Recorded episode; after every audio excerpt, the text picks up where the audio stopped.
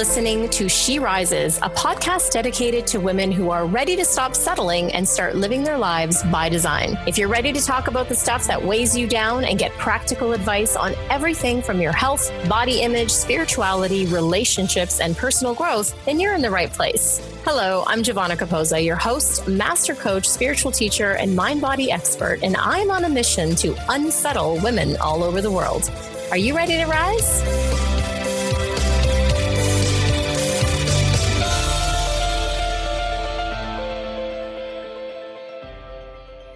Hello, and welcome to another episode of She Rises. I'm your host, Giovanna Caposa, and today we're talking about sex and intimacy with expert Monica Day. Monica is obsessed with the areas of life that invite us to admit our deepest desires, stir our greatest passions, and face our most potent fears. As both a writer, performer, and a coach facilitator, she addresses the areas of race, gender, class, power, and sexuality in a myriad of ways. Ultimately, she sees these critical issues as holding the key to both our individual and collective freedom. Her performance credits include two solo shows, Song of the Sacred Whore and Falling into Love, and a collaborative effort, The Secret Order of the Libertines, an intimate revolution. She was the creator and host of Essensuality, an evening of erotic expression in New York City and Philadelphia, and the producer and lead coach for the innovative Power of One program, which uses the solo show format as a vehicle for personal and cultural transformation. As a coach, she works with individuals and couples, offers workshops, and regularly offers innovative group programs. You can find Monica at monicaday.com. I'm so excited to have her on the show. I really hope you guys enjoyed this conversation. It is intimate in nature. And if you have any little ones listening, you may want to save this show for your private time. Hello and welcome to the show, Monica. I am so excited to have you here. Hi, Giovanna. Thanks so much for having me. Yeah, I'm really, really excited. And, you know, because of copywriting and loyalty reasons, we can't play the song I wanted to play, but I was going to start off by singing, Let's Talk About Sex, Baby. And that's all I'm going to say because, you know, I don't have the money to dish out the royalties. I hear you. so I am really excited to have you on the show. You're probably, you know, we've, I've touched on the topic of intimacy and sex before in some other shows, but you're my first official sexpert. That's what I'm going to call you. And I'm really excited to have you on because I really think this is a topic that I would say for most of my life I avoided talking about. You know, it's kind of the thing that you do in private and you don't talk about it. But as I've evolved and as I've learned and, and grown and, you know, been in and out of relationships, I've really seen that, you know, this is beyond the act of sex. Like there is a there's mm-hmm. intimacy lessons and things at play here. And I I love that you're my first person on the show to talk about this because I know how deep we're going to go and I'm really excited about that. So welcome and thank you for being here. Absolutely. And it's funny if I can just say something about Please. the word sexpert. um, I really look at sex as foundational mm. to all of our lives. So in many ways and and this has been sort of one of my challenges over the years, which is that I don't really look at it as an expertise in sex per se, or, you know, I don't call myself a sex coach, or I refer to it sometimes even as the ghetto of sex, right? In the in the realm, right? That that we keep doing that to sex. We keep relegating it to the bedroom or to some little corner. And if people work with sex in their practice, that's all they work on. And and I really have wanted to get it out of that box and into just sort of the broader landscape of people's lives. You know, we eat, we sleep, we have sex. It's that foundational. Thank you for for putting a pin in that right from the beginning because that is something that I really want to bring throughout the whole show and I'm glad that you really gave us that definition because it is a foundational piece and it's it's not relegated like you said to the act. It is the the intimacy and how much a part of our lives and our self this is. So thank you so much for for bringing that in there. And I wonder if you could share with the audience a little bit of your story. Yeah, absolutely. I say, in fact, you you reference the book. I, I say in the book in the very preface that most of what I wrote in this book, I myself didn't know a little over a decade ago. And it really is the result of kind of a personal journey and a personal transformation. I actually refer to it as a revolution on my end. I think in many ways, my life followed the same trajectory as most of ours do, right? Which is that we get some kind of script. The script is not the same for everyone, but it's some version of, you know, my parents said to do X and Y, and so I did. And, you know, what went to school, got a degree, got married, had kids, whatever your script is. So I did my script. And then I hit a point where I just felt like there was something missing and I felt very out of balance.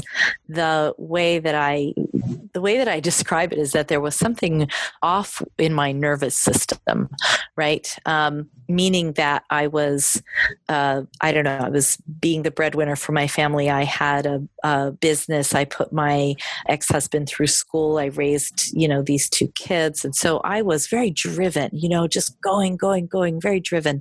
And when the day came that I asked my uh, now ex husband for a separation, I wasn't really looking for a divorce. I just was looking for a separation. Like I needed to take a breath and look at what were the dynamics of this relationship. Why was I feeling the way I was feeling? And what I said to him that day is I said, I, I feel like I'm one cell division away from cancer and wow I, yeah that is like i just i had to take a breath there that just caught me in my chest because that's i mean i want to say me too i've been there and it's a huge thing to not just say but to realize like in the in the core of your being. Yes right.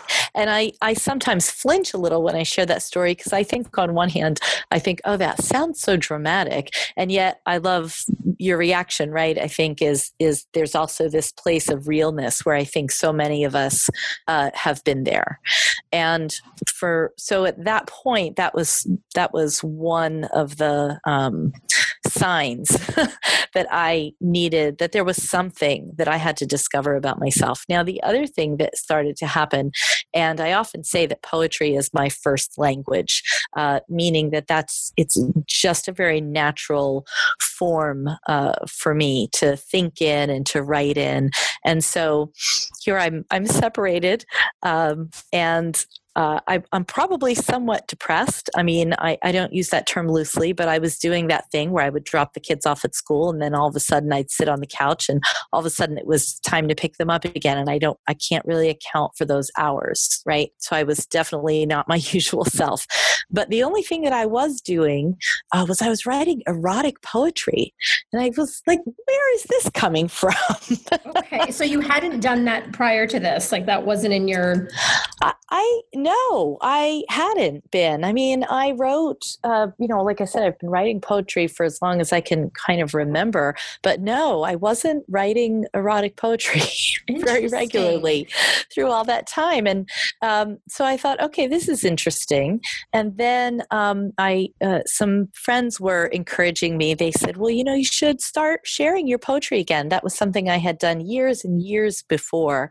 And, you know, they said, oh, well, you should go. It's very beautiful uh, so I did, and, and that just sort of started to tumble me down this rabbit hole of meeting people who were um, uh, interested in the topic of sensuality and sexuality and were researching it in, in various ways. And I, I really just took it on for myself as something I, I felt like I needed to learn something about. I had a lot of little hints along the way where there was this part of me that I think um, was buried under a lot of shame.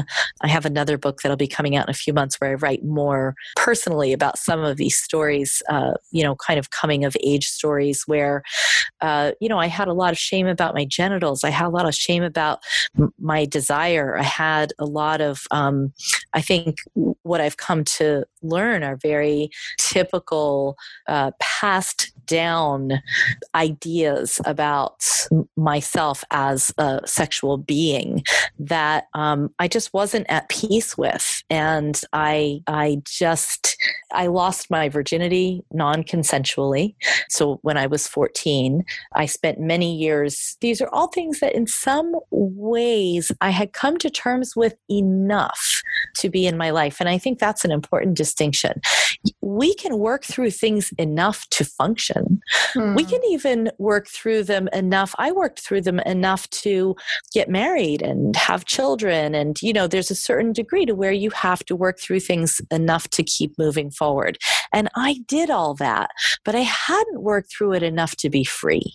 This is really great. And it's completely poignant for this day and age, and especially for what's happening now in the media. You know, we have this Me Too movement that started, yes. and I didn't know we were going to go here, but I, I want to go here. You know, I, I, you brought up something that's really, as I said, poignant. You know, there is a lot of latent, you know, some of it's known, some of it's unknown in terms of origin, but there's this sexual and body shame that for whatever reason, and every woman has their own reasons that that gets in the way of us experiencing the full potential of our sexual being and even the intimacy that that is possible. Could you speak to that a little bit? Absolutely, and uh, and I know that you know a lot of your listeners are women but i also want to say that men are not free from right. this absolutely at, at, all either and i think it's just important to say that because this is something we're very much in together and I really came over time, and like I said, this was you know just like a, over a decade uh, where I started really diving into this, both for myself and then eventually with other people. And what I discovered was that you had said earlier, which I love, there is sex the act, and there is sex the energy. And most of us are not taught at all from early, early stages how to, number one, discern between those two things. We don't have any sense of mastery uh, in either realm, but especially of our energy. And I think what's interesting about this movement, which you mentioned, is that we're not even very clear of the parameters of what we're talking about. And, and I think that there's one end of things where there is definitely predatory behavior, uh, issues of power that get worked out around sex, all of that. But there's also this huge swath that I'm going to call the muddy middle, right? there's the muddy middle. And that is certainly not the totality of, of what we're hearing uh, being aired right now, right? But I think that because we have so little in the way of distinctions and communication patterns and just any way to uh, put a voice to this from early ages we we get to a point where when we are in these situations we lose our discernment. We lose our voice. You know i've seen i've seen the me too uh, things come up and then i've also seen you know a lot of men starting to try to step into it with with you know saying their version of i have. Well i have not listened to someone pushed past where i could have you know a lot of these things. And i really feel as though we could clarify so much um, and we could clean up so much if we just started to have some type of uh, shared ways of looking at and talking about and experiencing and feeling ourselves sexually, uh, both uh, both individually and also in relationship with each other, and took off the taboo around it. I think that would solve so much of the issue.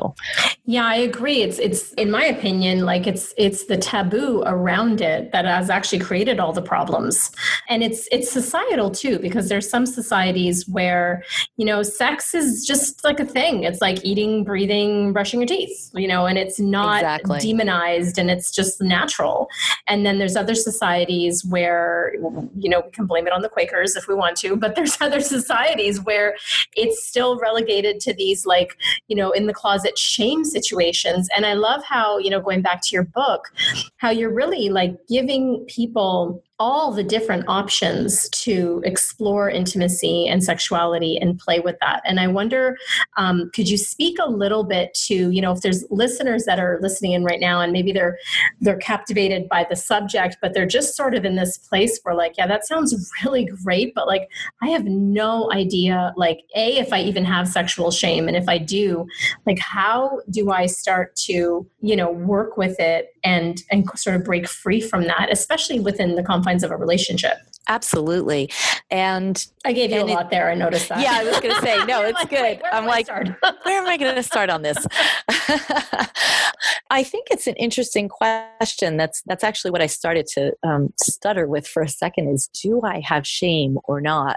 And I think that's a I think that's a great question. And and I would even break it down further. I actually just spoke uh, on a panel and uh, recently, and it was a great conversation that brought up the places where race and sex have some intersections, right? And there was a man there, an African American man, and the topic of uh, restraint came up, right? And everybody was, you know, has fun with that, right? Handcuffs and being tied up and, you know, all of that. And he said to me, that is that's too triggering around the my ancestry and experience in, in my history around slavery. He said, and I don't want to be thought of as inhibited and less free because I'm not into that. Now, hmm. that was a great point yeah. right?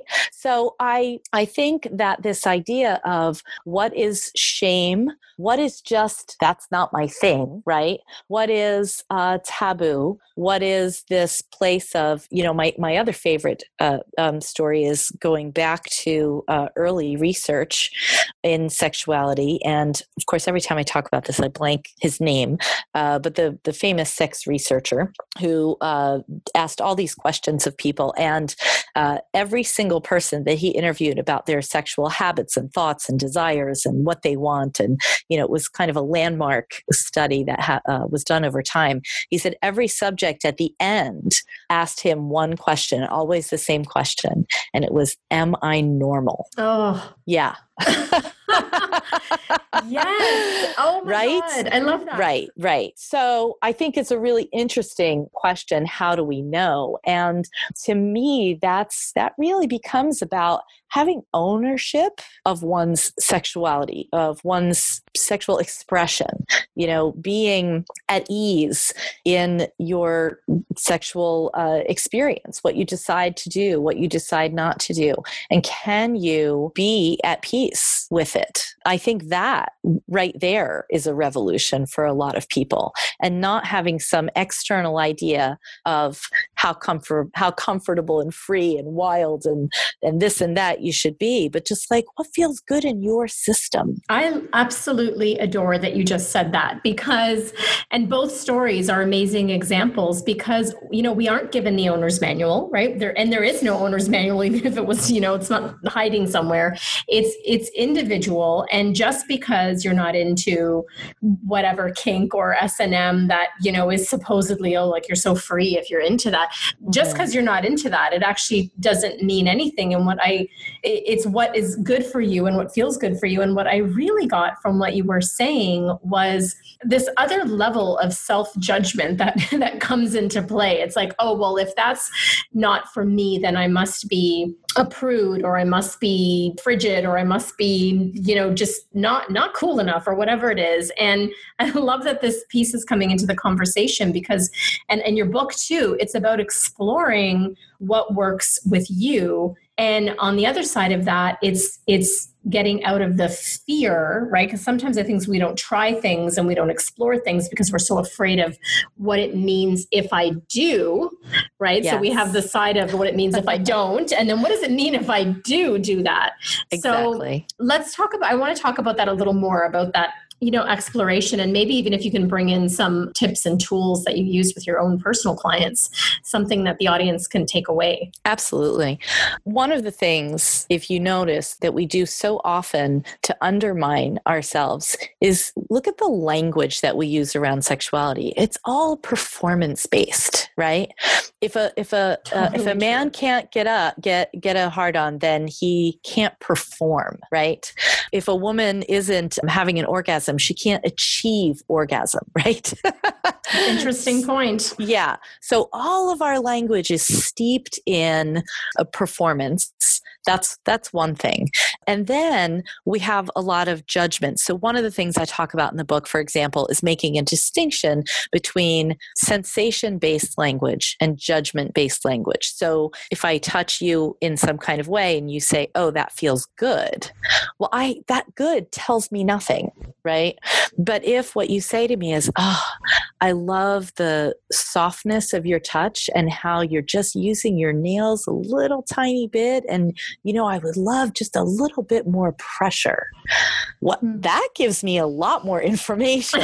totally. Right? I can actually feel something. So that's a lot of where I go with people is taking off all those layers of performance based anxiety that's laying over top of our sex and also judgment based language and start to get to, you know, I open the, the very beginning of the book when you open it is a little um, piece of one of my favorite poems by Mary Oliver. And she uses this great language. She says, You do not have to be good. You do not have to walk on your knees for a hundred miles through the desert repenting. Mm-hmm. You only have to let the soft animal of your body love what it loves. I love that. I did read that at the beginning and I love that quote. It's just one of my favorites. Um, and this whole book really was inspired. It wasn't meant to be, it didn't set out to be a book. It didn't know it was going to be a book when it grew up. Um, it really was uh, kind of a reaction to the popularity of Fifty Shades of Grey, right? And I think that that took a lot of people by surprise. I, whether it should have or not, I don't know. I mean, if you look at the romance novel industry, right, that's a multi billion dollar industry. So we know that we have desires, but there was something about Fifty Shades of Grey that just like took that up by a lot of notches. And absolutely. And the popularity of that movie and the, I mean, I went to see it in the theater and like the women's reactions, and it was just, I mean, it was, if anything, it was amazing research just to see absolutely. how the, the reaction to it. Right. And you know, it is funny. I, I know someone who works in the ER as a nurse, and she was sharing with me that uh, there were certain types of injuries that oh, kept oh making it to the emergency room because people were trying things and didn't know what they were doing. So, oh my God, I feel now we should have added a disclaimer to the show. Oh, nobody just- try anything don't try this at home. At home. don't try this at all. well, at it's so funny. I have little disclaimers all through the book. I mean, the very first one is uh, it says, "Warning: Intimacy is inevitable," mm. and that is really what I wanted to do. I wanted to provide this, you know, a guide of okay, this is where you want to go. This is where a lot of us want to go. Our desires, and I think this is this is relevant to you know the Me Too conversation as well uh, that I, I'm not sure when that conversation will reach this point, but our desires are not very politically correct. A lot of the things that turn us on are not exactly things that uh, sound great or that we would that you want tweet about. Yes, or that you want legislated. Or right? Well, let's. Go, let's go there because you do have also a disclaimer about the Fifty Shades and I what do. that represented and and whether that's you know from practitioners of bdsm whether that's i'll let you get into it. I'll let you describe that. Yeah i mean i have the disclaimer that says it was um, uh, i think more shady than gray. Tell us why. Yeah well i mean i think there were some problematic things and i oh, my disclaimer is that the writing was such and, and i'm i am a writer that i i couldn't get through it. Many of us did feel that way in terms of the caliber of the writing. But you know within circles of people who are, you know, I would say sexually educated and aware, and where things like consent and power dynamics are uh, very alive uh, in our conversation, there was a lot of places where the consent was not clear. And there also was this overlay of the wealth disparity between them. Uh, so where there were things along those lines that I just think were problematic. So anyway, so that's as much as I will say about that. And so really in my book, what I do is really have people give people what is the groundwork. So that's why the book is called Play Wild, Stay Safe. People want and need both. We have an erotic self and a domestic self. Um, and I, I, refer to that, I always give credit to Esther Perel, who has a book called Mating in Captivity, mm, where her. she speaks to this very clearly. Um, and I believe she has a new book, I haven't read it out called, uh, read it yet, called State of Affairs. And she's done such a good job of, of articulating some of these distinctions. So I think that I wanted people to have some very clear ways for both staying safe and attending to that domestic self that needs the predictability, that needs the safety. And then once that's there and it's established, how can we then open up to this erotic side that wants uh, unpredictability, wants some of the more taboo uh, practices, right? Um, not politically correct things. Yeah, I mean, uh, yeah. So one of my other disclaimers is, you know, when curiosity is politically inconvenient, you know, we have, and you know, you you mentioned things are cultural. You know, I had it's like the uh, good girls don't like that, nice guys wouldn't do that, couples with egalitarian relationships wouldn't even try that. You know, that those are our speaking points, but our doing points are a little bit different than that. On one hand, we say no violence in relationships. Of course, absolutely. On the other hand, it turns me on if you pull my hair. I kind of like being choked. So, what do I do with that? well, I mean, that's such a great point, Monica, because there is this almost inner conflict, I think, with people. And again, we don't get a user's manual of what is quote unquote okay and what's not. And and we get into this conversation in our mind about is this normal and is this not? And the two things that I'm I'm really hearing with this conversation so far is, you know, doing the work to, you know, drop the the judgment and the shame. And the biggest part that you're, I think, bringing in here with this journey to intimacy is the communication piece. Mm-hmm. And of course, you can't communicate something unless you have yourself have explored that. Well, actually, you can. It means being willing to communicate from a place of not knowing. Mm. Okay. Tell us and, more about that. Yeah that's where the curiosity part is really important. And you know sometimes what we feel that uh, about communication is like oh well i have to tell them what i want. Well i don't know what i want. Okay that's a bind a lot of people are in. Yes. Right? So the communication could be just more about curiosity. And, and in fact the back of this book has 12 exercises and most of them revolve around getting curious and playful with each other. Playing playing games, finding spots. You know, a, another thing I find that comes up a lot is people's sexuality uh, and sexual expression and desires change over time. You know, who I am now at 51 is not who I was at 41 or 31 or 21 and uh, a lot of times people just they they get this sort of habit you know a plus b equals c you know this is how we get off. And then all of a sudden it changes and they panic and then they run off for a prescription. And my thing is like slow that down for a minute. You know it just might be that something is changing in what turns you on what you want one what you like. Your body is changing you know? So really also understanding that the, this is a lifelong thing.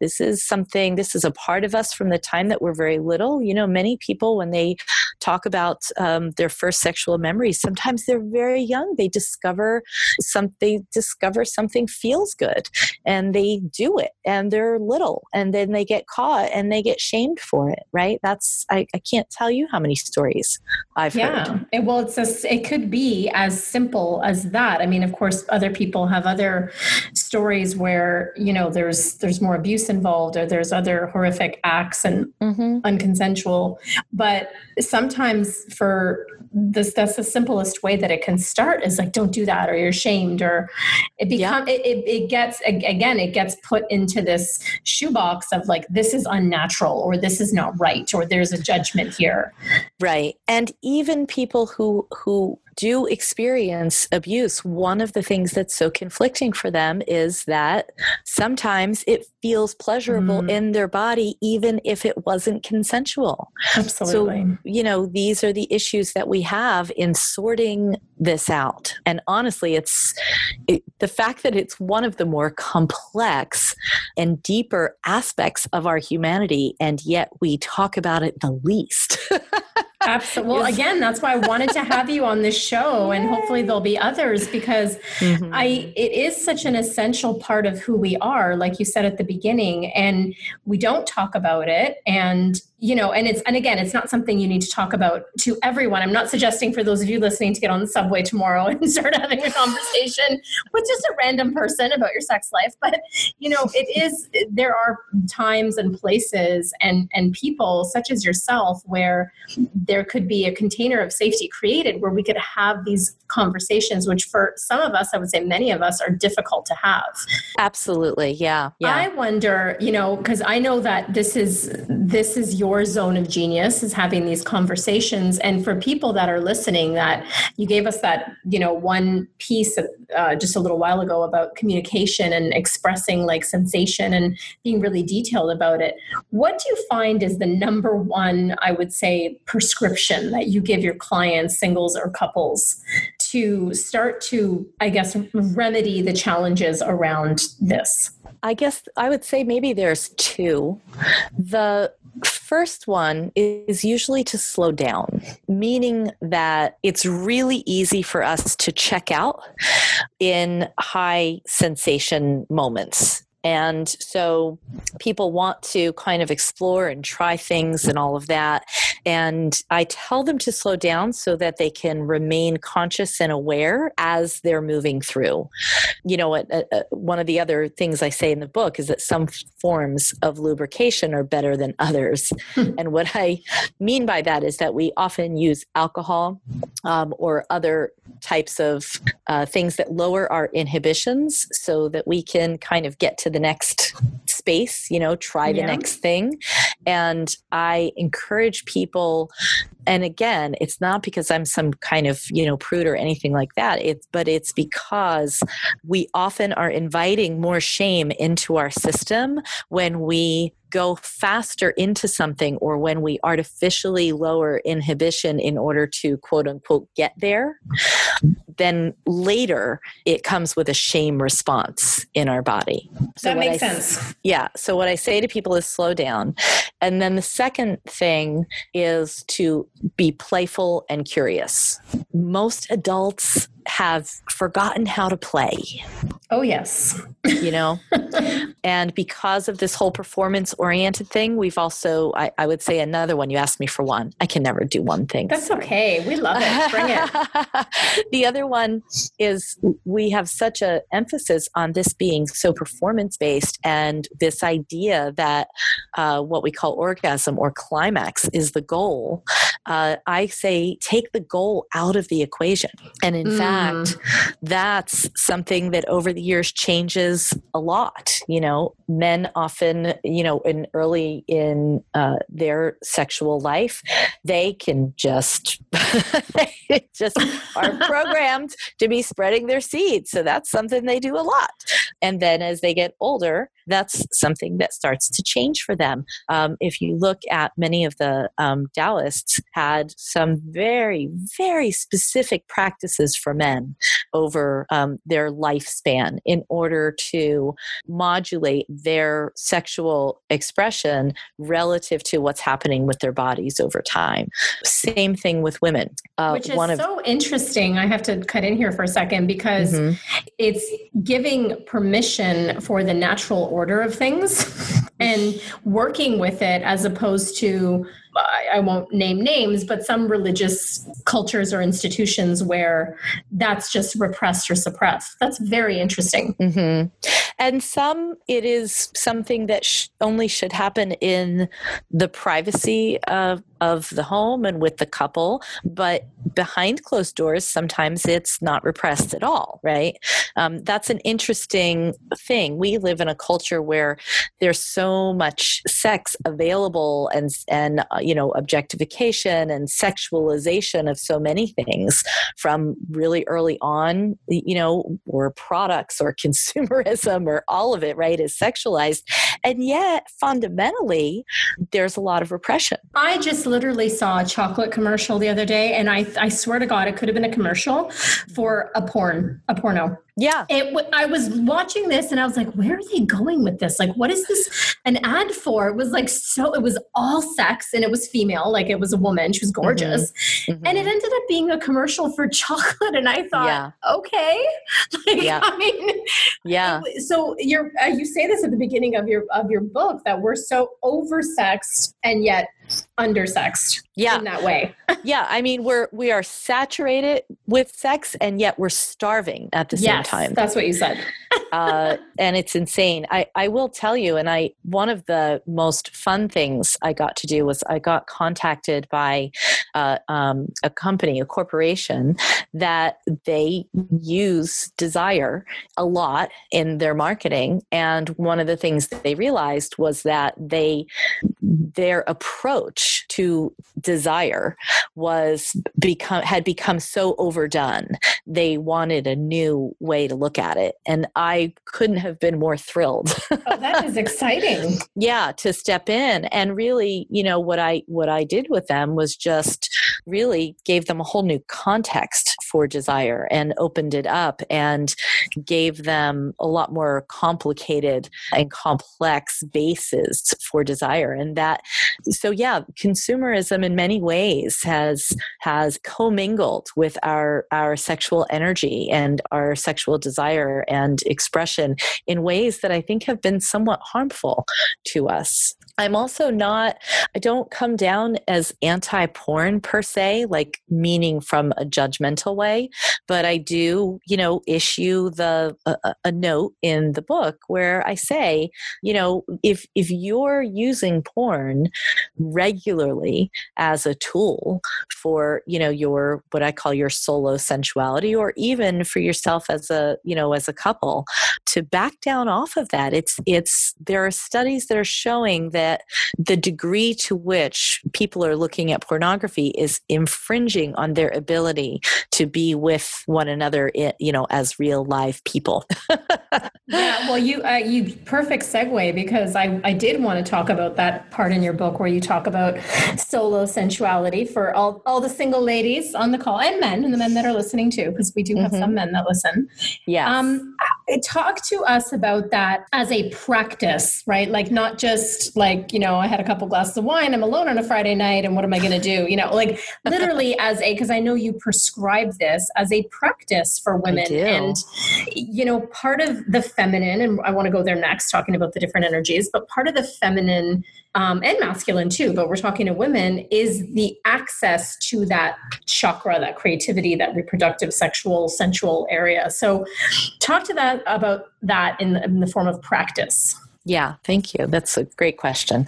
So, first of all, um, and you alluded to this, where our sexual organs, genitals are in our body happens to also be where our, you know, creativity, our life force, uh, all resides there, right? So, for women in particular, I mean, it's it's no mistake, right? That's that's where we create life from. You know, mm-hmm. whether we choose that option or not, that's built into our system, right? We have life force energy.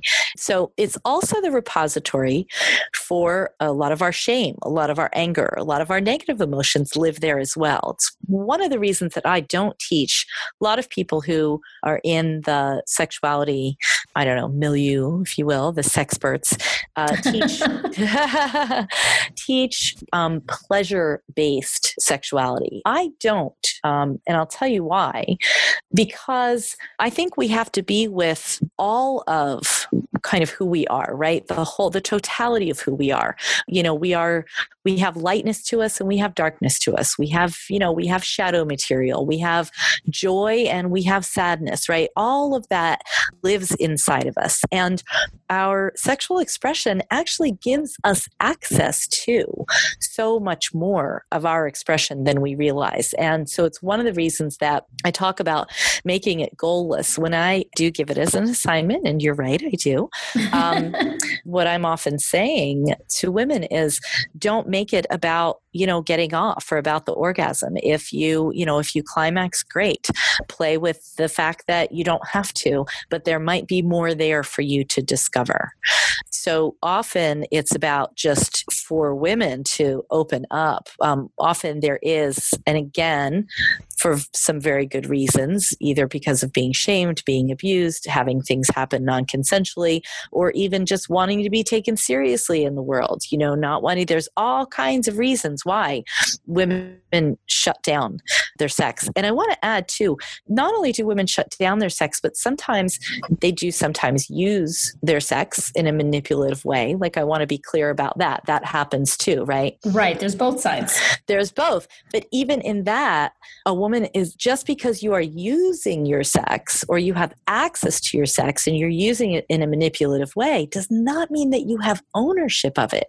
It just means that you see it as a tool or it's been commodified in some kind of way. This is what I use to, right, uh, attract someone in or, or get, get attention that'll get me in the door of something or whatever. And again, I'm not saying anything negative about any of that in this moment. I think it's just important that we come clean, at least with ourselves right? Absolutely. Because you could be leaking that sexual energy like from a place of repression where you oh. So, or from a place of just leaking it all over the place because you think that's the only way for you to have power in the world. I love the word. I'm so glad you used the word leaking. So yeah, I will tell you that one of the first workshops that I ever attended, um, I the instructor said to me at some point, she said, "Did you realize that your sex walks in the door 20 minutes before you, and it doesn't leave until an hour after you've left the room?" And I I my jaw just hung up and I was like, what are you talking about? But she was right. I had no mastery whatsoever of my sexual energy and I had and have a lot of it. And many of us do, right? I'm so glad this is coming up in this conversation because that is the, the polar opposite and we haven't touched on that yet. So I love it. yeah.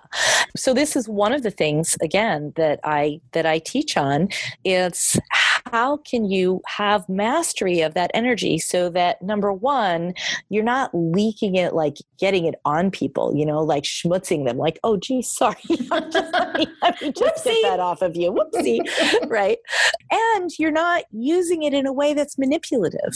So there's absolutely a middle way. It can, it's meant as a fuel, you know, it's a very, very powerful fuel. But like anything powerful, I mean, so is nuclear energy and you got to harness that stuff. Right. You've got to dispose of it properly. You've got to use it properly. You know, you can use it in a bomb and destroy the earth, right? Or, you know, you can use it as a power plant and you can use it to make everything go. Look at your sexual energy in the same exact way. It's such a great analogy and and because there's both sides of the spectrum that are happening, you know, again from whatever the origins are, whatever wherever we picked it up from, there's and I could see that even with myself, like the the polar opposite, like where I've I've you know I've gone into the the shame stuff with with sex, and then I've gone into the manipulation part because it's it is it's a power, and if you don't know how to use it, and like you use the word mastery, if you don't have mastery over it, you know it could be used in destructive ways, and and the destruction is always with your within yourself. Like it's always could be self destructive. This is what I've seen with myself and with other people. It um, can be, and it can be other destructive. It, sure, it, absolutely. It really can be both. And I think it's important that we recognize that and come to terms with it. And I think, you know, that's where and and yes, we do have to take responsibility for it, but but one of the things I think that happens is even if people are taking responsibility, meaning saying, I did that and I'm sorry, it doesn't mean that they understand the mechanisms of how that happened and what they can actually do. Right. Know, oh, that's a good, that's an important point too. To make, to make a change. And again, it comes back to ownership. Even if I take responsibility, it doesn't mean I've taken ownership. Right. Or mastered that or harnessed that energy, let's say. Exactly. Yeah. yeah. So, and this is the thing, you know, going back to the, the the the self practice that I love about that because I love that you say, you know, it's not about the goal, right? Mm-hmm. Um, and it's not about you know keeping the end in mind. It's literally about learning how to feel that energy in your body and how right. to like understand it. And, and one of the things that I find really sad, you know, sometimes when I talk to women, and this was even the case with myself, is we can't. A lot of us us can't pinpoint what our desires are because mm-hmm. we haven't gotten in touch with that place inside of us. And that's what I really love about what you said about the solo practice. Absolutely, and uh, I've read so much about you know women who aren't uh, experiencing orgasm in their in their relationships, in their partnerships, you know, and then also, you know, the whole thing of faking it, all of that. You know, I'm not saying I'm not above any of that. I look, I've been there. You know, like I need this to be over. I'm complete. I'm complete, and yet I'm so far from you know. Right. But even that, it's like, and yes, you know, I mean, I can make light of that. I've done that, but Uh, it's also been so much more powerful for me when it can just be a conversation, you know, with the person that I'm with. You know, here's what works, and and it doesn't have to be. I think sometimes we think that's why I keep emphasizing playful as well. These conversations don't have to be dry and scientific. You know, and they heavy. can be they can be playful. I mean, when people talk about consent and oh, consent ruins the mood, and I say to them, not if you make her beg for it. You make a woman beg for it, you will have her consent. and that's a mystery you know to a lot of people but you ask a lot of women i mean women get in the position of having to be you know the gatekeeper right? So um, this is what we learn as young girls at least i know i did. I'm in charge of how far things can go. I have to put a stop on it before it goes too far. I have to right? And these are boundaries and they're really important things for us to learn. But along the way sometimes women don't get a chance to really feel our full desire. Like the minute a, a man feels are yes, then they're just like, then they're all in, right? There's not space for us sometimes to like really feel our wanting. Mm-hmm. I love that. Let's talk a little bit about polarity in relationships. And I I'm love, love having the conversation around masculine and feminine energy. So explain to us, if you will, let's separate them both and let's explain both of those to the audience. And then how does this come into play with our intimacy? Yeah, it's a great question. And I think it's important to note that polarity and gender are not necessarily yes. the same thing. And I think that's just very, very important because. Or sexual orientation. Yes, absolutely. So polarity just has to exist in order to have tension. And so it doesn't matter so much what the polarity is, but it has to exist, or else you don't have the kind of tension that leads to sexual desire in general. So, masculine feminine is one of the polarities. And again, you can have a, let's put it this way let's say 80 20 is like the rule, right? The 80 20 rule. So, 80% of female bodied people are more likely to be feminine dominant in their energy. It does not mean they don't have masculine energy. And many of us have really learned, especially, you know, as women have gone more into careers and workplace and all of that in the last, you know, however many years, 50 years, we have definitely developed our masculine, right? But that polarity in relationship is very important. And the same with men. You know, men have maybe been developing more of their feminine energy. But when you come together in relationship, you've got to have some type of polarity between the two of you in the realm of masculine feminine and again, there's probably more to masculine and feminine than the stereotypes, right? And we've got all this talk about toxic masculinity and all of this stuff. And I think that most people really need to take, take a step back and familiarize themselves more with what is a healthy masculine, what does that look like, what's the expression of it, what's in that domain, and what is a healthy feminine, right? What's and what is in that domain. And it is not this uh, masculine is, you know, sort of the the kill violent damaging and feminine is Game of weak, Thrones. weak and soft and you know it, it's those are just not accurate to, and they're antiquated. Like i always when i explain it to when i start explaining it to clients about the feminine i always say when i talk about the feminine i'm not talking about the fainting and smelling salts feminine. That's not, that's not what i'm talking about. Yeah yeah. And i think the really important aspect of that duality that I think we've lost sight of. And I'm, I'm very much a proponent of us kind of coming back into an understanding of this that they are complementary forces. They are meant to be in relationship with each other. There's no such thing as, you know, it would be better if was all one way or all the other way. Those two energies crave balance with each other. And it's where the term like for the people listening and they're wondering like what is polarity and what are we what are we talking about here? I won't say it's where the term came from but it's how you can better explain the phrase opposites attract. Like that has nothing to do with you like butter on his toast and he likes jam. That's right. it's it's literally about polar opposites. And like you said and i love that you just said that there needs there's a relationship between them and they're not just like oh well because you're you know, an embodied female, let's say in a heterosexual relationship, that you have to take on all the feminine. Mm-hmm. And you know, because you're an embodied male in this heterosexual relationship, you have to take on all the masculine. Like, I love how there's an interplay and uh, a relationship between them. Absolutely. And some of the other polarities that I mention in the book are, you know, leading and following, for example. That's an important one. And that is not specific to, to gender at all. It's just that things go better if someone's leading and someone's following. yeah. In fact, one of the quotes in here, I, I say that the best leader is one who takes you to the place of your deepest desire.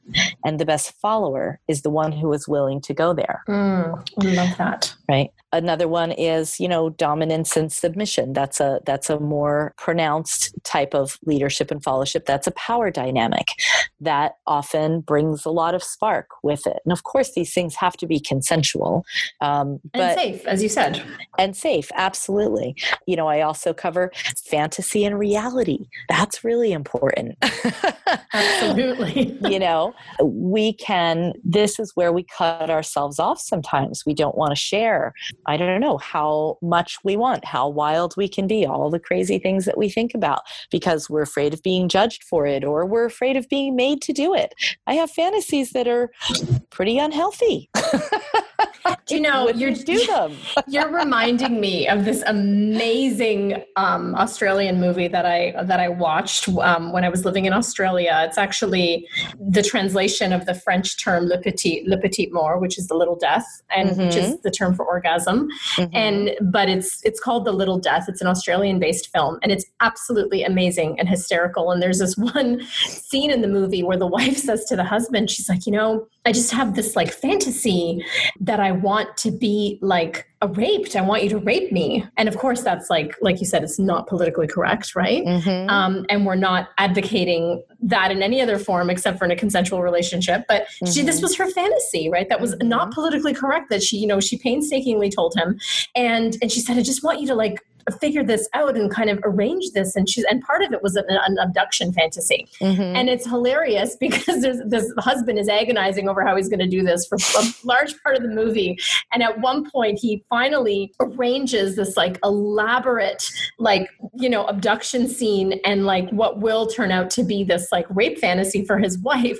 And she ends up like beating the crap out of like all the perpetrators not realizing that it was like part of what oh. was doing. Anyway, you just reminded me of that because it's just hilarious. So if anyone's listening and you can get your hands on that movie, it's it's making this topic really playful. And and that's what I loved about it. yeah, I love it. I love it. Yeah. And you know, and another one that I talk about is uh, the primal and the sacred.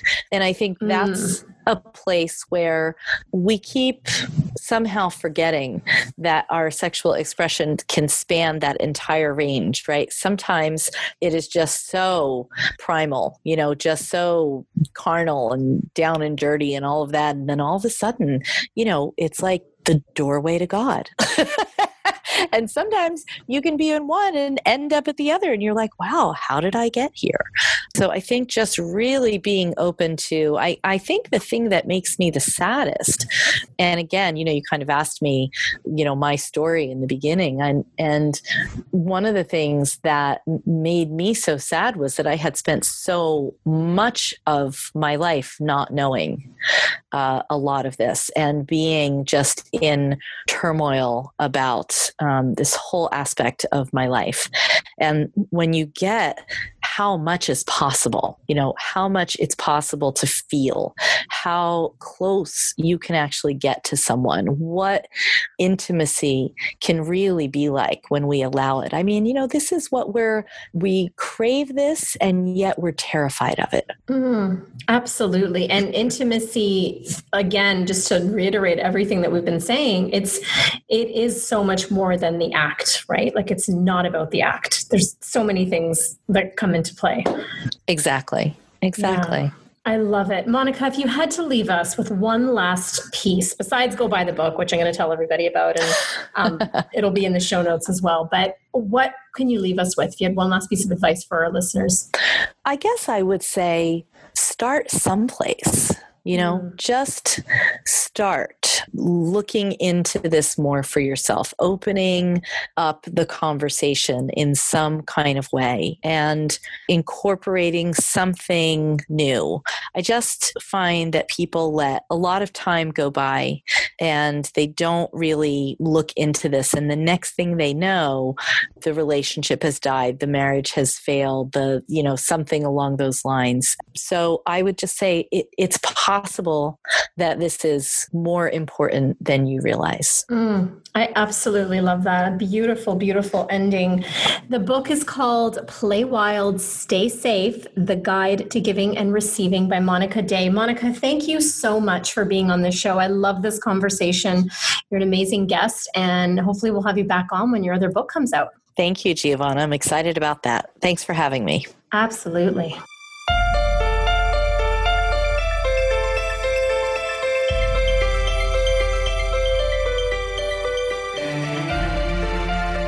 Thank you so much for tuning in and keep rising, everyone. For books and resources related to today's episode, make sure you head over to sherisespodcast.com and I'll see you there. If you've enjoyed today's episode, make sure you tune back in next week when I dive into more juicy topics to help make your life the best it can be. And hey, if you've enjoyed listening to the show and you love it, head on over to iTunes and leave me a rate and review and subscribe there to the show.